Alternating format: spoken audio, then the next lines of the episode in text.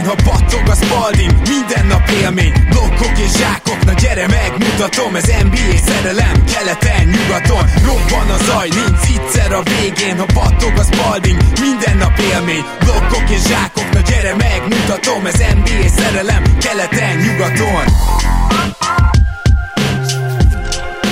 Éj jó! Szép jó napot kívánunk mindenkinek, ez itt a Rep City keleten-nyugaton podcast. A mikrofonok mögött Zukály Zoltán és Rédai Gábor. Szia Zoli! Szia Gábor, sziasztok, örülök, hogy itt lehetek. Ugye ezen a héten is szokás szerint természetesen két podcastet ígértünk, az én, én hibám, mert hogy a hét elején nekem minden is összejött, és nem tudtam sajnos egy, egy podcastet most megoldani, viszont ez a második, akkor már úgy voltunk vele, hogy az legyen egy rookie watch. Ennek megfelelően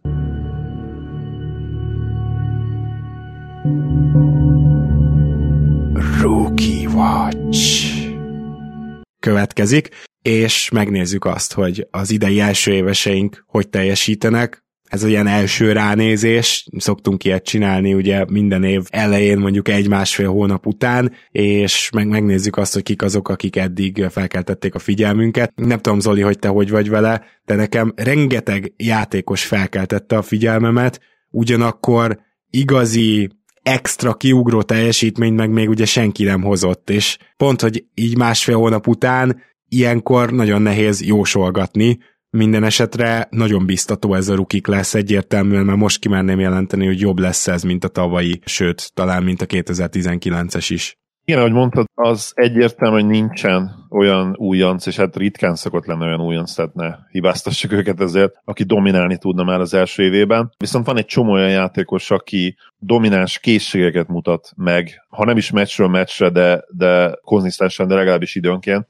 és van három, négy, öt olyan játékos, akiről nyilván lehet beszélni, mint potenciális jövőbeni szupersztárról, és persze van egy rakás másik újonc, akik érdekesek lehetnek, és olyanok is, akik eddig még nem kaptak meg esetleg annyi játék lehetőséget, ami engedtette volna azt meglátni bennük, számunkra, hogy ilyen szép magyarosan fogalmazok, amit esetleg ebből az öt úri emberből. Hát igen, azért itt nagyon érdekes, hogy ezt a draftot ugye sokan hasonlították a 2018-ashoz, mielőtt megtörtént, és csak hogy milyen, két másodpercben, hogy milyen durva ez a 2018-as történet, Ugye Aiton gyaníthatóan max közeli szerződést kap, Jaren Jackson Jr. már max közeli, maxhoz hasonló szerződést kapott kicsit alatta, Doncic egy szupersztár gyakorlatilag, korszakos játékos, Trey Young egy sztár, sokszoros all lesz, már most biztosra mondhatjuk, de ugyan ennek a klassznak a kitermelése a két Bridges,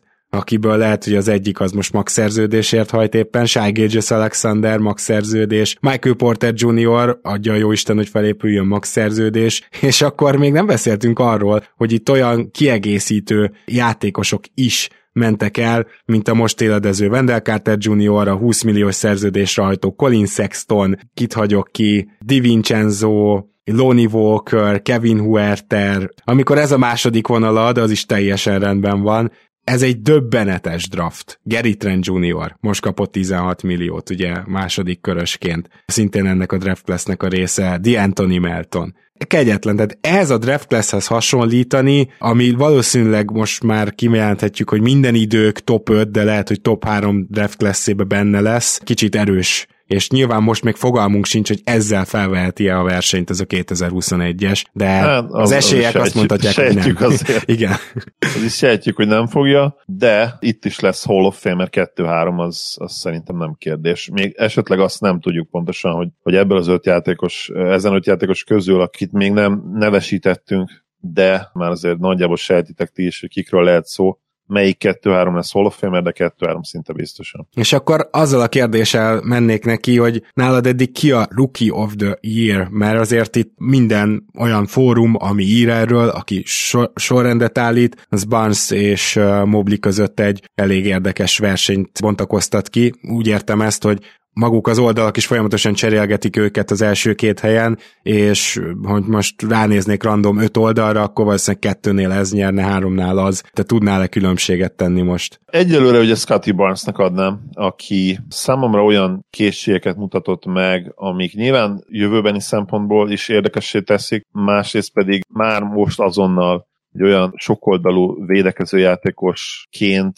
definiálják, ami, ami számomra talán érdekesebb, mint az, amit Mobley egyedül nyújt. Hozzátéve azt, hogy lehet, hogy egyébként, ha Mobley támadó potenciált nézzük, akkor hosszú távon is ugye komolyabb, illetve hát rövid távon is azért támadásban valószínűleg jobb. De, de ugye itt már azt is bele kell kalkulálni, hogy Mobley kidőlt egy időre, és Scotty Barnes, ha nem is dobásban, de egyébként minden másban relatíve konzisztens. Ugye nagyon jó a playmaking, nagyon jól lepattanózik, és gyakorlatilag minden mérkőzésen jó egy, egy-két stílre, aktív, és nem is faltól sokat, ami számomra külön szimpatikus. Ezzel az ilyen típusú, főleg kiegészítő ember skillset konzisztenciával, de mégis ezzel nálam egyelőre vezet. Hozzátéve azt, hogy az utóbbi időszakban nem jó, és nem azt mondom, hogy korán beleütközött a, a, a rookie wallba, de de egyértelműen visszaesett, a, főleg ami egyébként a scoring hatékonyságot illeti, ugye ebben meglepően jó volt a, a szezon elején, és akkor még a triplái is estek. Talán azt tegyük hozzá, hogy ugye volt egy apróbb sérülése, abból kicsit lassan jött vissza, és mire visszajött addigra vele meglehetősen redundáns Siakam, tehát a hasonló skillekkel rendelkező Siakam is ott volt a pályán, szóval ezt még azért ki kell alakítani a csapaton belül is, és azt gondolom, hogy nyilván itt egy ruki lesz az, aki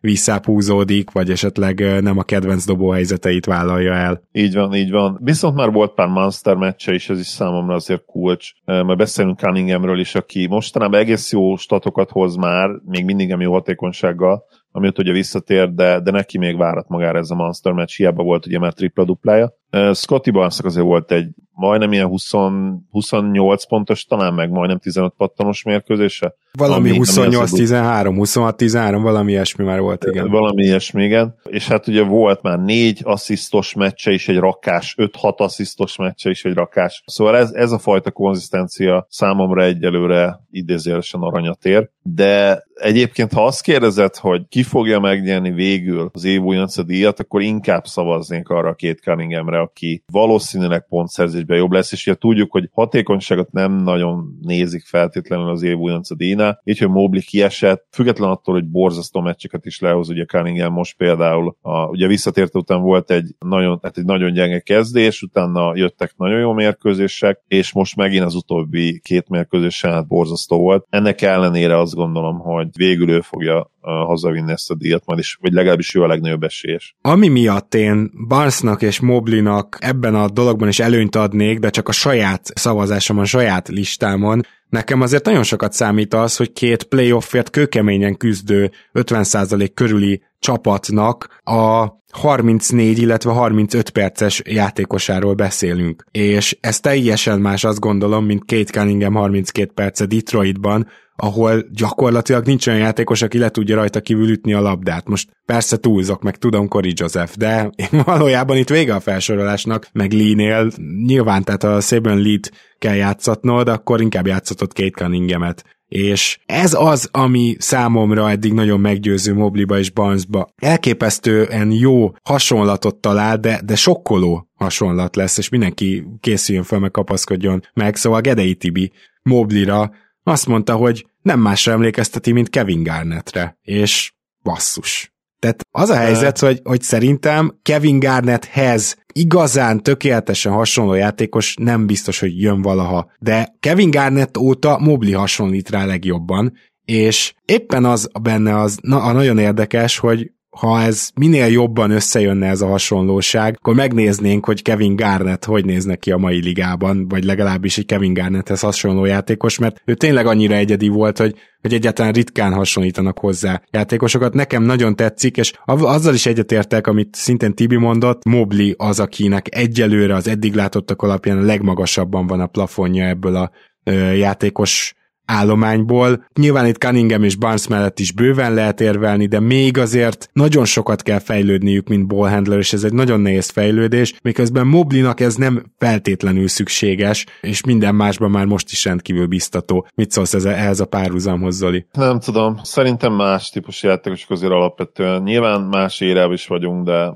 ugye Garnett gyakorlatilag soha nem volt shooter, ami ugye a triplázást illeti pályafutása mondhatjuk, hogy egészében gyakorlatilag majdnem nulla, nulla kísérlettel dolgozott ugye a mezőnyben, hogyha a tripláról van szó. Tehát ez már itt egy éles elválasztó vonal nálam, hogy ugye tudjuk, hogy Mobley egy floor spacer lesz, még ha nem is feltétlenül elite shooter, de, de legalább ilyen nem tudom, milyen Jokic szinten, mondjuk Jokic most pont kezd elit lenni, mondja egy olyan centert, aki időnként rádob egy-kettőt, és, és mondjuk ilyen 35% körül csinálja, Hát... Uh, egy régi Jonas, de Jonas is akartam mondani, hogy Valancsinas nem mondjuk be, igen. igen. Nyilván van, van azért egy-két ilyen center. Például egyébként Nurkit simán lehetne ilyen, hogyha eldobálná őket. Lehetne, tehát, de nem vagyok benne biztos, hogy Mobley de facto center tud itt lenni. Tehát biztos, hogy elcserélik majd ezt a Jared Ellent, aki folyamatosan szállítja 20 per 15 öket? Szerintem ez mindegy, tehát most itt arról, nyilván, ha Kevin Garnetthez hasonlítjuk, akkor arra gondolunk, hogy milyen játékos lesz majd belőle. Na most ő pályafutása csúcsán biztos, hogy center lesz, tehát a legjobb csapataiba, hmm. a legjobb eredményt elérő csapataiba egy center lesz. Hogy az mikor lesz? 2028-ban, vagy, vagy 30-ban, vagy mondjuk három év múlva, szerintem ebből a szempontból lényegtelen. Ő biztosan nem lesz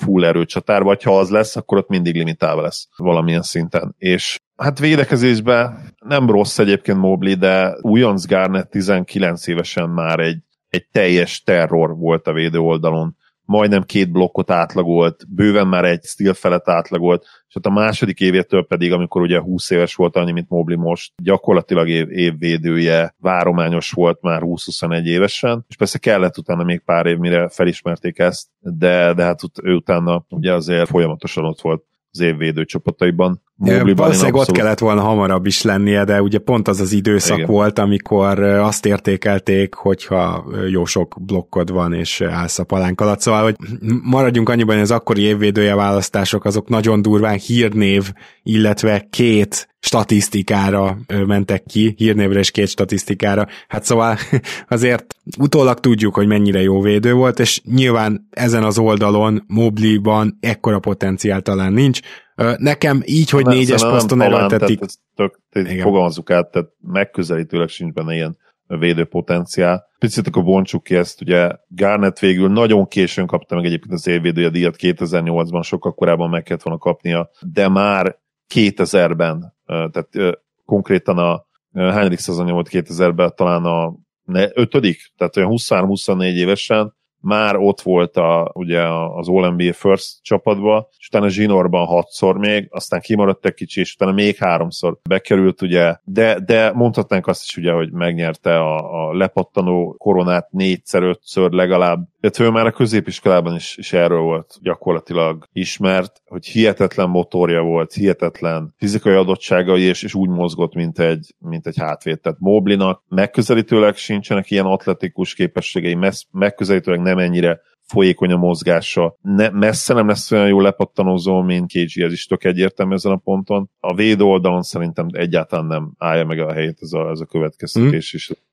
Per 36-ot még, bocsánat, nézzük meg, tehát ugye per 36-ra Mobley első szezonjában 15,6 pont, 8,5 lepattanó, 2,6 assziszt, 1,1 stíl és 1,7 blokk. És akkor nézzük meg ugye KG az első uh, szezonjában. Bőven két blokk felett volt, ugye pont az hasonló, még a playmaking is hasonló, én azt mondanám, de hát illetve mondjuk a stíl is, stíl is egyébként hasonló, de, de mondom blokkban, és hát főleg védekezésben hatalmas a különbség. Támadásban nagyjából a triplázás lesz számítva végül is. Tetszik ez, de, de mondom ott is, ha ennyire éles elválasztó vonal van az, hogy, hogy ugye tudjuk, hogy Mobley soha nem fog, vagy illetve Garnett soha nem triplázott, és Mobley meg folyamatosan fog triplázni egész karrierjében, akkor azért nekem ott is nehéz egy kicsit. Uh-huh, igen, igen, igen, ez egy teljesen jó kiegészítés volt, én pedig azt mondanám még Mobley dicséretében, hogy az aktív rotációból gyakorlatilag, amikor ő pályán van, akkor a legjobb a Cleveland védekezése eddig, úgyhogy ez nem azt jelenti, amit Zoli mondott, hogy Mobley-ban ne lenne nagyon jó védekező potenciál, csak talán minden idők legjobb, vagy egyik legjobb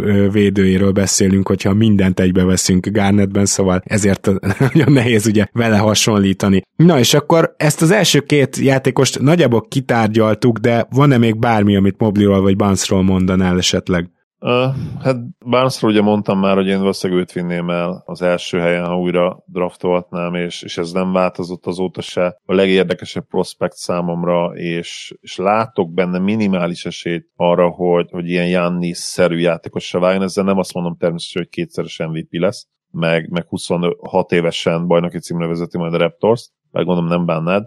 Hát elviselném. Elviselnéd valahogy de, de hasonló típusú játékos lesz, tehát ilyen 6-7-8 assziszt ugye a legjobb éveiben bőven 10 pattanó felett, mint, mint hasonló Jannishoz. Itt a kérdés az tényleg, hogy a ball handling, meg, a, meg hát az atletikus képességek azért, mert bár wingspanre, formára, ránézésre, még talán kicsit mozgásra is hasonlít egyébként Jannisra, csak Jannis emellett a hihetetlen hossz és testméret mellett ilyen robbanékony, na ezt a robbanékonyságot nem vagyok abban biztos, hogy eléri Barnes. Bár tény, hogy ugye őt is fel fogják még azért izmosítani, még ha ebből a szempontból egyébként jobban is áll, bőven jobban áll, mint, mint újonc Jannis vagy akár a másodéves Jannis. Igen, viszont Barnesnak annyira gólya lábai vannak, tehát tényleg elképesztően hosszú lábak, így arányosan, hogy én nem vagyok benne biztos, hogy ő valaha tud majd egy lerohanást például annyira folyékonyan végigvinni, egy irányváltást, és ezt védekezésbe is hangsúlyozom, mert most is látszik, hogy a nagyon-nagyon gyors kis emberek azért hát durván verik meg. És most már elkezdette e, e, módosítani a védekezésén, mert tudja, hogy hosszú karja van, ilyenkor ugye kicsit hátrébb kell állni, vagy látni azt, hogy mikor fog elindulni az ellenfél és hátrébb lépni, tehát nyilván meg lesznek az eszközei, nem azt mondom, de, de azért Jannis ilyen szempontból is elit, és ezt nagyon sokszor elfelejtjük, hogy ő, hogy ő egy elit two játékos, és nem csak MVP esélyes folyamatosan, hanem évvédője esélyes is. Én nem vagyok róla meggyőződve, hogy mondjuk ebbe ez a vonal benne van Barnesba, de jó védő lesz, az is látszik. Jó, akkor viszont beszéljünk arról, hogy ha már lenne egy ilyen listánk, akkor nálad ki lenne a harmadik helyen? Mert azért itt most kifejezetten sok jelölt van. Azt gondolom, hogy Duarte, Cunningham, Wagner és Gidi talán az a négyes, amelyik itt szóba jöhet. Azt hiszem, hogy Suggs és Jalen Green nem. Legalábbis nálam még egy, egy, egy kategóriával lejjebb lennének. Igen, hát ugye Cunningham és Jalen Green is egyébként másolják egymást, hogy valami egészen borzasztó hatékonysága dolgozik a mezőnyből. Ugye ez mit jelent? Bőven, bőven 40% alatt a mezőnyből, és bőven 30% alatt triplából, ami nyilvánvalóan nem maradhat. Jalen Green abban talán előrébb jár, hogy a falt kiharcolása, kiharcolási aránya és annak a értékesítése is talán, bár értékesítése nem két jobban dobja, csak ugye kevesebb szeráll oda. Ebben, ebben talán Green jobb. Egyébként nyilván mind a ketten mutatnak olyan dolgokat, hogy a fejedhez kapsz, és azt mondod, hogy igen, ez, ez a két srác egy napon szupersztár lesz, de egyelőre annyira gyengék támadásba, hogy, hogy nem lehet őket, én azt gondolom, megfontolni a harmadik helyre. Talán azért inkább... tegyük itt hozzá, hogy Cunningham azért szépen 4,9 asszisztot átlagolt, tehát a, azért a playmaking, ami az első két meccsen eléggé dadogott és akadozott, ezt kezdi összeszedni, és ez nagyon biztató. Green-től nyilván ilyet nem is várunk, sőt, ha Green egyszer karrierje során 5 asszisztot átlagol, az annak a jele lesz, hogy nagyon felért a csúcsra, mert akkor valószínűleg már olyan figyelmet von el a scoringjával, hogy már kénytelen kelletlen le tudja passzolni a sarokba, de Cunninghamnél azért ez most biztató, hogy megy fel szépen ez az assziszt szám, és amúgy a második legjobb assziszt osztogató, majd mindjárt beszélünk a legjobbról is.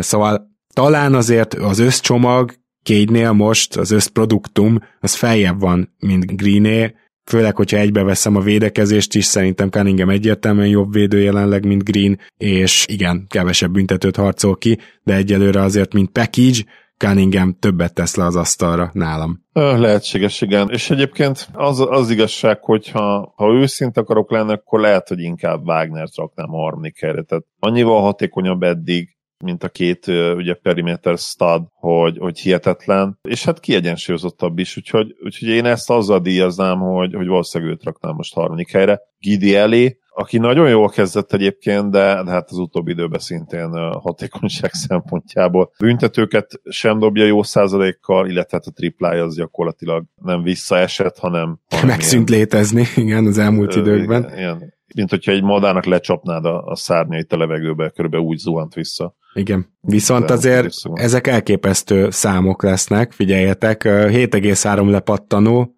5,8 gólpassz. Ezt hozza igen. most Gidi, újoncként wing irányítóként, úgyhogy van melletted igazából irányító, bár ugye most uh, Shaggy Alexander az elmúlt meccseken nem volt. Volt már kilenc asszisztos meccse. Én azt hiszem, hogy Josh Giddy, ezt már korábban is mondtam, sokkal jobban hozza azokat az ígéreteket, amiket vele kapcsolatban emlegettünk, hogy majd egy-két év, meg hosszú távú projekt, sokkal hamarabb hozza, és majd meglátjuk, hogy a triplája hogy alakul, mert most van egy gyenge időszaka, volt már egy jobb. Én azt gondolom, hogy lehet, hogy a kettő közé beáll egy 33 ra és mondjuk 3,5 triplát dob rá most meccsenként, tehát azzal azért ki tudná békülni, nem? És mindeközben meg én szerintem többet csinál, mint Wagner. Tehát azért ő Wagnernek nagyon impresszív egyelőre még a védekezése is szerintem, és tényleg nagyon hatékony, de már Gidi már most többet csinál a pályán, mint a, Wagner. Azért nehéz összehasonlítani, mert Gidi gyakorlatilag azt csinált, amit akar a pályán. Kétségtelen. Az OKC ugye most ugyanabban az irányba halad, mint a Magic, tehát most, most sorra bukják el a mérkőzéseket az elmúlt 7-8 meccsből, azt hiszem a 98%-et, tehát egy kivételével mindet elbukták, de tény, hogy előtte volt ugye már győzelmi sorozatuk is, ami hát ugye a Magicre nem igazán jellemző. Én azt gondolom, hogy mind a két csapat egy irányba tart, és a szezon végére nagyjából ott lehetnek majd a, a liga szinte biztos, hogy a liga öt legrosszabb csapatok között mind a ketten ott lesznek. De mégis azt érzem egyébként, hogy, hogy a, ha a szerepeket, ami a szerepeket illeti, Gidinek gyakorlatilag bármit megengednek, és ugye 30 percet van fent meccsenként, ami egyébként hozzáteszem, hogy Wagner és igaz, a játékidő megvan, de nála az a szerep, amiben ő benne van, az, az szerintem sokkal szűkebb, és kevesebb mozgásteret kap. Legalábbis nekem ez az érzésem, hogy nézem őket. Ja, hát ez abszolút így van, de hát más típusú is a két játékos, tehát Franz Wagner soha büdös életben nem fog annyi asszisztot átlagolni, mint amennyit Gidi már most. Hát igen, de mondjuk ez szerintem nem annyira lényeges. Persze, uh, csak mondom, hogy többet csinál számomra a pályán Gidi, és ezért nekem hát, lenne hogyha, harmadik. Nem tudom, tehát a Wagner sokkal, sokkal inkább, tehát védőként szerintem sokoldalúbb. Nyilván az, az egyértelmű, hogy, hogy lepattanózóként jobb Gidi, de ugye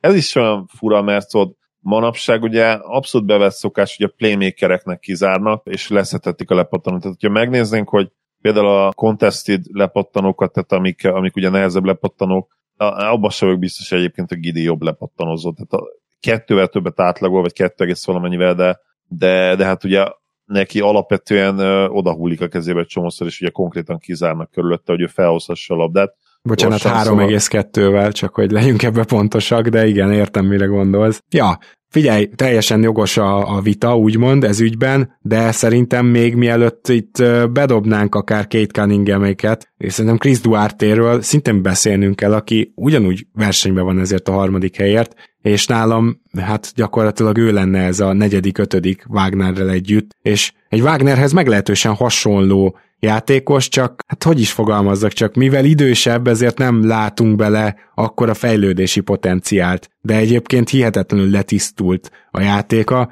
és egyelőre a legjobb tripla dobónak tűnik ebből a klasszből, 38%-kal triplázik 5,3 kísérlet mellett, ami azért figyelemre méltó így elsőre, azt gondolom, és a játék többi apró elemében is a blokkokat kivéve hozzá tud tenni, és nem is rossz védő. Őt már sokszor láttam, legalább öt Indiana meccset láttam idén, úgyhogy én nagyon meg vagyok vele elégedve. Duarte számomra egyértelműen még egyelőre megelőzni a listán Cunninghaméket.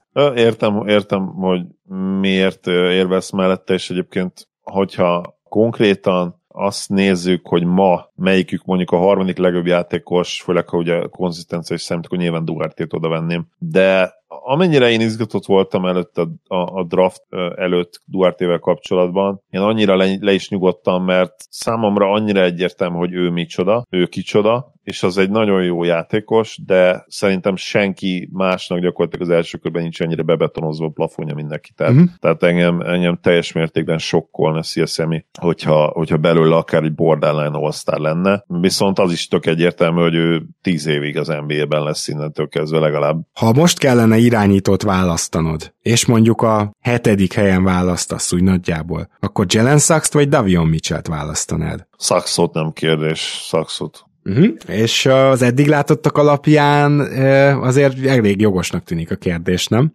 Jogos persze, hát, hogy a teljesítményt nézzük, akkor, akkor jogos, de számomra nem kérdés, hogy Sachs max potenciája az, az lényegesen magasabb szinten van. Még akkor is, hogyha ugye ráesik az, amit elmondtunk ugye Cunninghamre és Greenre, hogy borzasztó hatékonysága dolgozik, tehát ugyanez nála, aztán extra módon igaz, hogy bőven 40% alatt ugye a mezőny százaléka és, és bőven 30% alatt a, a triplája. Egyszerűen neki idő kell, hogy felvegye az NBA ritmusát, de, de én nem gondolom azt, hogy, hogy ez ne történne meg idővel. Már csak azért se egyébként, mert ő, ő azért magas is, tehát egy nagy, nagy irányítóról van szó, majdnem, majdnem 196 centi magas. Én nem aggódom amiatt, hogy időben ne tudná túldobni a, a nálánál gyorsabb, atletikusabb játékosokat, és meg lesznek ugyanazok a kis stepbackjei, amikben most is beláll időnként, csak hát soha nem esnek be, de, de ott van az a szerszámos készlet, ami szerintem idővel hatékony lesz, egyszerűen most még nem tudja, hogy, hogy hogyan álljon neki a, a, a dolgoknak, a, a szerelésnek,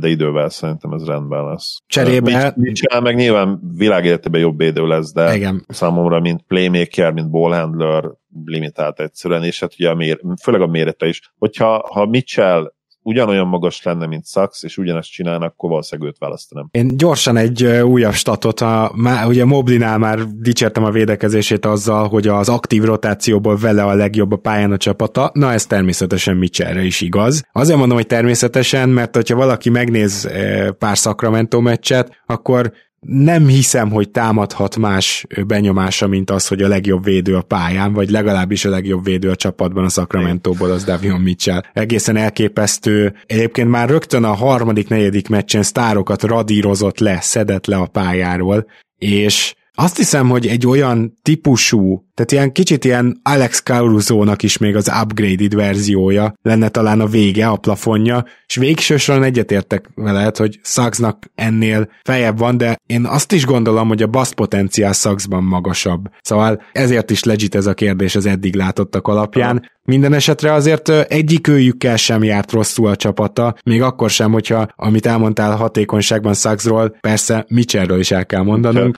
És ugyanez ez a baj, és ez a nagy turn-off mitchell kapcsolatban, aki most nem esküdnék meg rá, hogy milyen statokkal, de, de én valami úgy emlékszem, hogy nagyon-nagyon jól kezdte a, az évet. És, és preseason alatt is, meg szerintem az első meccseken is, most gyorsan megnézem a game lókat, de, de úgy emlékszem, hogy úristen, az volt a reakciónk, hogy basszus, hát ez a srác dobni is tud, miért csúszott le eddig? Megnézem a game logokat, Hát mondjuk nem, nem egészen igen. Tehát a triplája, aki akkor a preseasonben volt inkább jó, triplája az első hónapban se volt jó már, és gyakorlatilag ez azóta konzisztens. Egy-két jó mérkőzés lesz, amit volt egy, volt egy nagyon jó 22 pontos meccse, ezt azt hiszem láttam is, az volt a, a harmadik mérkőzési szezonban, úgyhogy az valószínűleg kicsit így az emlékezetemet picit így felhúzza vele kapcsolatban, mert azóta sem volt egyébként jó meccse támadásban, szóval. Na, és, és ugye ez, ez nekem turn off azért, hogy, hogy ennyire borzasztó támadásban. Nagyon-nagyon jó védő, persze egyértelmű, de ez, és az, hogy basszus, ő, ő tényleg 180 hát 5 se szerintem,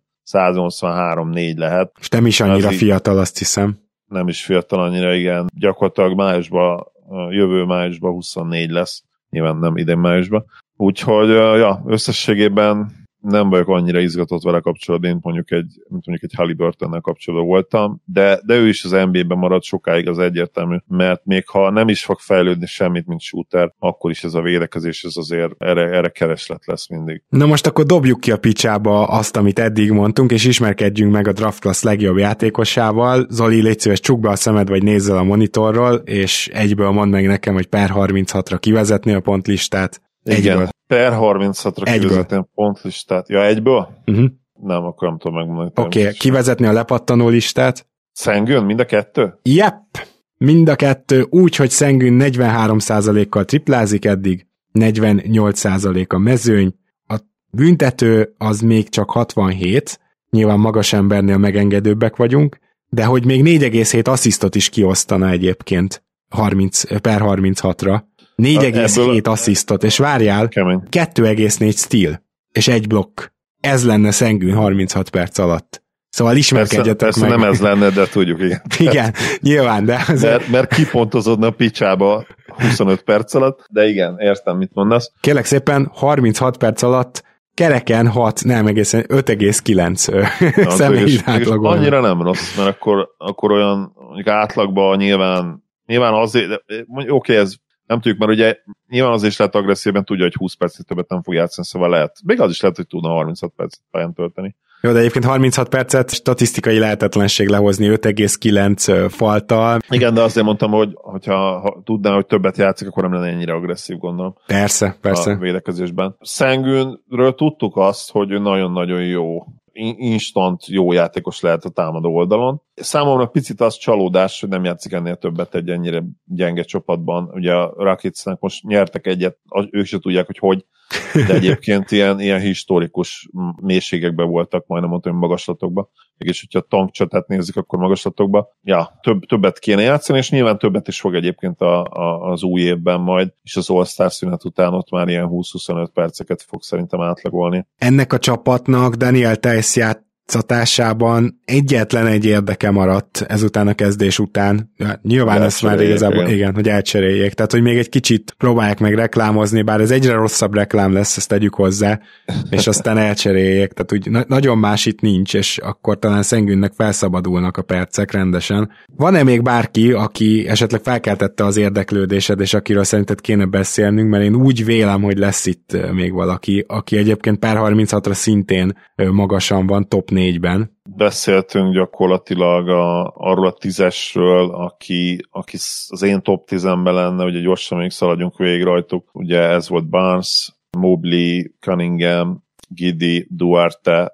Wagner, Jalen Green, őt már mondtam. Sachs, Sangun, Sachs és Mitchell. Tehát gyakorlatilag ez lenne az én top 10 is. Ki az, aki még egyébként érdekes lehet? Akkor, akkor nem vágott, hogy ki lett célzók, no. pedig szerintem a Denver rukia azért mutatott egy-két ja, dolgot. Igen, igen. Igen, Bones, ugye? Bones, Bones Highland. Tényleg, Bones és... Highland, igen, neki tényleg voltak nagyon jó meccsei. Nyilván inkonzisztens, nagyon érdekes játékos egyébként. Imádja a közönség már most. Nagyon-nagyon vékony, és a, a mozgása hihetetlen érdekes, ezt nézzétek meg, hogy olyan érzésed, hogy bármikor elhagyhatja a labdát. Tehát valahogy ilyen egyszerre szögletes, és egyszerre esik szét darabokra annyira laza. Tehát így nem tudom elmagyarázni jobban, hogy a, a végtagjai tök la, olyan lazán himbáloznak, hatalmas wingspan egyébként a testhez képest egyből látszik, de mégis valahogy olyan tanult, olyan metodikusnak néz ki a dolog. A, a triplája pedig szintén nem a leggyönyörűbb dobás, amikor meglátod, de, de majdnem minden kísérlete ígéretes. Százalékjai sem rosszak, és ami kimarad, az is általában ilyen in and out. Szóval úgy néz ki, hogy ő, ő shooter lesz, még ha kicsit mondom hülyén is néz ki ez a dobomozat. Nagyon-nagyon érdekes prospekt, és a Denver megint talált valami érdekeset. Meglátjuk azt, hogy mennyire tudják majd most kihasználni azt az időt, amíg nincs Murray, és gyakorlatilag kell a padról egy ilyen pontgép, vagy jól jön a padról egy ilyen pontgép, mert az éppenséggel lehetne Bones Highland. Két második körösünk van, aki Make Some Noise üzemmódba kapcsolt, úgyhogy csak említsük meg legalább a nevüket, ugye Delano Banton és Ejo Dosomnu. Na most Éjó inkább a védekezésével tud pályán maradni, de az, az nagyszerű, és úgy, hogy Kobe White visszatért, neked lett igazad, még emlékszem, hogy a búszadásban ezt beszéltük, hogy, jó, hogy... Jó, hogy ilyen, jó, hogy ezeket is bemondod, mert nekem én természetesen arra, nem csak arra nem emlékszem, hogy mikor nem volt igazam, hanem arra hogy mikor volt igazam, úgyhogy ezeket kérlek helyettem is tarts. Igyekszem, Fejben. tehát ő mondtad, hogy Doszomú még akkor is játszhat a védekezése, épp a védekezése miatt, akkor, amikor gyakorlatilag ő az ötödik hátvéd lenne, és tényleg játszik. Tehát visszajött White, és, és játszik, és Delano Benton pedig, hát szintén egy olyan védő lesz, hogy, hogy ihaj, mert az emberünk, pont ahogy most meséltél Bones Highlandről, nekem meg beugrott a, az ilyen széteső végtagokról Delano Benton, de szerintem te is látod magad előtt, hogy a csávó csupa végtag, és nem mindig van jó helyen. Tehát a védekezését nem IQ-ra szeretném dicsérni, hanem viszont az atletikus adottságait, ami nem feltétlenül az, hogy kiugrik a csarnokba, hanem az, hogy milyen elképesztően hosszú, és mondjuk tényleg képzeljünk el egy ilyen Kyle Anderson alkotot, és egy ilyen játékos, aki ráadásul nem Kyle Anderson sebességével mozog, hát nagyon-nagyon élvezetes dolgokat tudnia csinálni, és támadásban is úgy tűnik, hogy lesz szerepe, mert az egyik legjobban tör be a Raptorsból, ami ott nem nagy szám, hiszen rohadt szarok betörésből a, a gyakorlatilag csapat szinten az egész Toronto, de igazából Benton is nagyon biztató, és Dossomnu is, és szerintem ők lehetnek azok, akiket leghamarabb megjegyzünk így a második a, körből. Valami éjjel felébredtem, és a Pacers Bulls csodát sikerült látnom és bekapcsolnom. Nem tudom, láttad ezt a meccset. 77 pontot tudott összehozni a Chicago. Ja, amikor back-to-back-en teljesen kikészültek, és ha igen, emlékszem, igen. Igen, és ott egyébként Dossonu 20 plusz percet játszott, és, és jól is dobott. Más kérdés, hogy nyilván ő, vele is agyonverték ugye a bulls meg mindenkivel, mert meg se bírtak mozdulni. Nem, nem, nem kell magyarázni összesen, hogy 77 pontot dobtak. És kicsit megint off topic leszek, de nem vicces az, hogy a Bullsban egyszerre van ott a a liga legjobb védekező hátvéd duója, és a liga legrosszabb védekező hátvéd. Zseniális! Ó, tényleg! És tényleg. Igaz, hogy, igaz, hogy kicsit csalunk, mert nyilván Derozan most ugye kis csatát játszik, vagy főleg kis csatát. De... Ja, bocsi, én azt hittem, hogy Kobe White-ra gondolsz Levin mellé, mert szerintem az is megállná a helyét. Igen, tehát ugye Derozan, és a kezdőben is egyébként az a vicces, hogy ezt nyilván variálhatják majd össze-vissza, de meg, meg small ball is felállni, de akár, akár én mind a négyet elnézem egyszerre. Ugye a Derozán, Lavin párost, és ugye jönne a, a mellettük a ball, és... Caruso, uh, igen. Így van, Caruso, úgyhogy nagyon, nagyon... És egyébként igen, válta meg most konkrétan ugye vált volt a kezdőbe a Pacers ellen, na, és ott, ott, ott összejött ez a csoda. Igen. úgyhogy... Hát, White Lavin, backcourt duo, meg mellettük Derozan, az, azzal csinál valamit. De Igen. egyébként ahhoz képest nem a védekezés volt a legnagyobb probléma, persze ez kellett a, a Pacers hihetetlen impotens uh, szezonja is, tehát ők, ők se azért nem az a csapat, aki 130-at berámol idén. Hát nem, sőt, nagyon esélyük sincs rá. Én még Jeremiah Robinson őrnevét akartam, csak említés szintjén, ugyanis, és erre is emlékszem, mind a ketten mondtuk, hogy hát nem várunk túl sokat tőle. Ő szerintem teljes mértékben felül teljesíti az elvárásokat, tűrhetően triplázik, sőt, ez, ez enyhe kifejezés vele kapcsolatban, és Igazából pattanókat hozzá tud rakni a játékhoz, némi védekezést, ennél többet most nem mondanék róla, csak, csak szerettem volna őt megemlíteni, és csalódásként említeném meg például Cory Crispertet, akinek ugye a fő feladata az lenne, hogy triplázzon, hát azt szarul csinálja, illetve Trey Murphy-t, a, csak olyan szinten csalódás Trey Murphy, hogy ugye a Summer League és főleg a preseason alapján azt gondoltam volna, hogy hát ez a csávó ez így ki fog harcolni magának 25 perc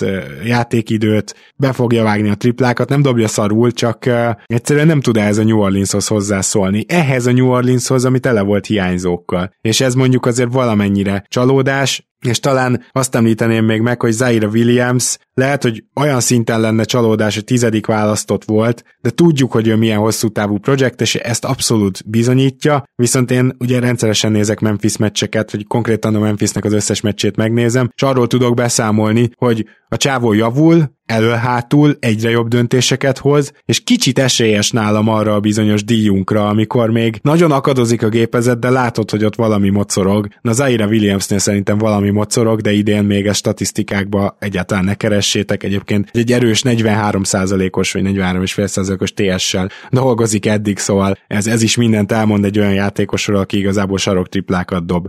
Úgyhogy csak őket még meg akartam említeni. Akár hozzászólni, akár valaki, akit még említsünk meg, Zoli. Hát szerintem átbeszéltük. Jó, akkor én azt mondanám, hogy ez volt a első ruki csak 2021-22-es szezonban, és nagyon szépen köszönöm, hogy itt voltál, Zoli. Jövő héten meg most már akkor tényleg dupla adással jövünk, és hát persze végre az első overreaction is meg lesz. Örülök, hogy itt lehettem. Szia Gábor, sziasztok! Kedves hallgatók, tehát akkor várunk titeket hétfőn vagy kedden, addig is minden jót kívánunk nektek, sziasztok!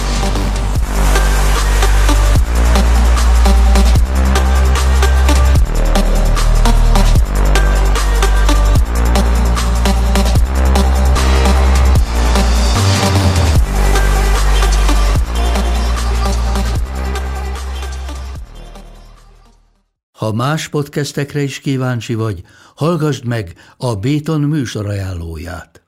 El tudod képzelni, hogy a podcastet, amit éppen most hallgattál, fél év múlva már a mesterséges intelligencia generálja? Mi sem. De ha érdekel, eljött már a gépek lázadása. Hallgass bele az Embertelen podcastbe. Orsós Lajos vagyok, a műsor házigazdája. Egyelőre még élőben. Egyelőre. Fedezzük fel együtt, hogyan ismerkedik, randizik, mesél és vitatkozik Betty és Péter, két teljesen mesterséges intelligencia. Lajos, a podcast címét mond még egyszer, Léci. Oké. Okay. Embertelen podcast.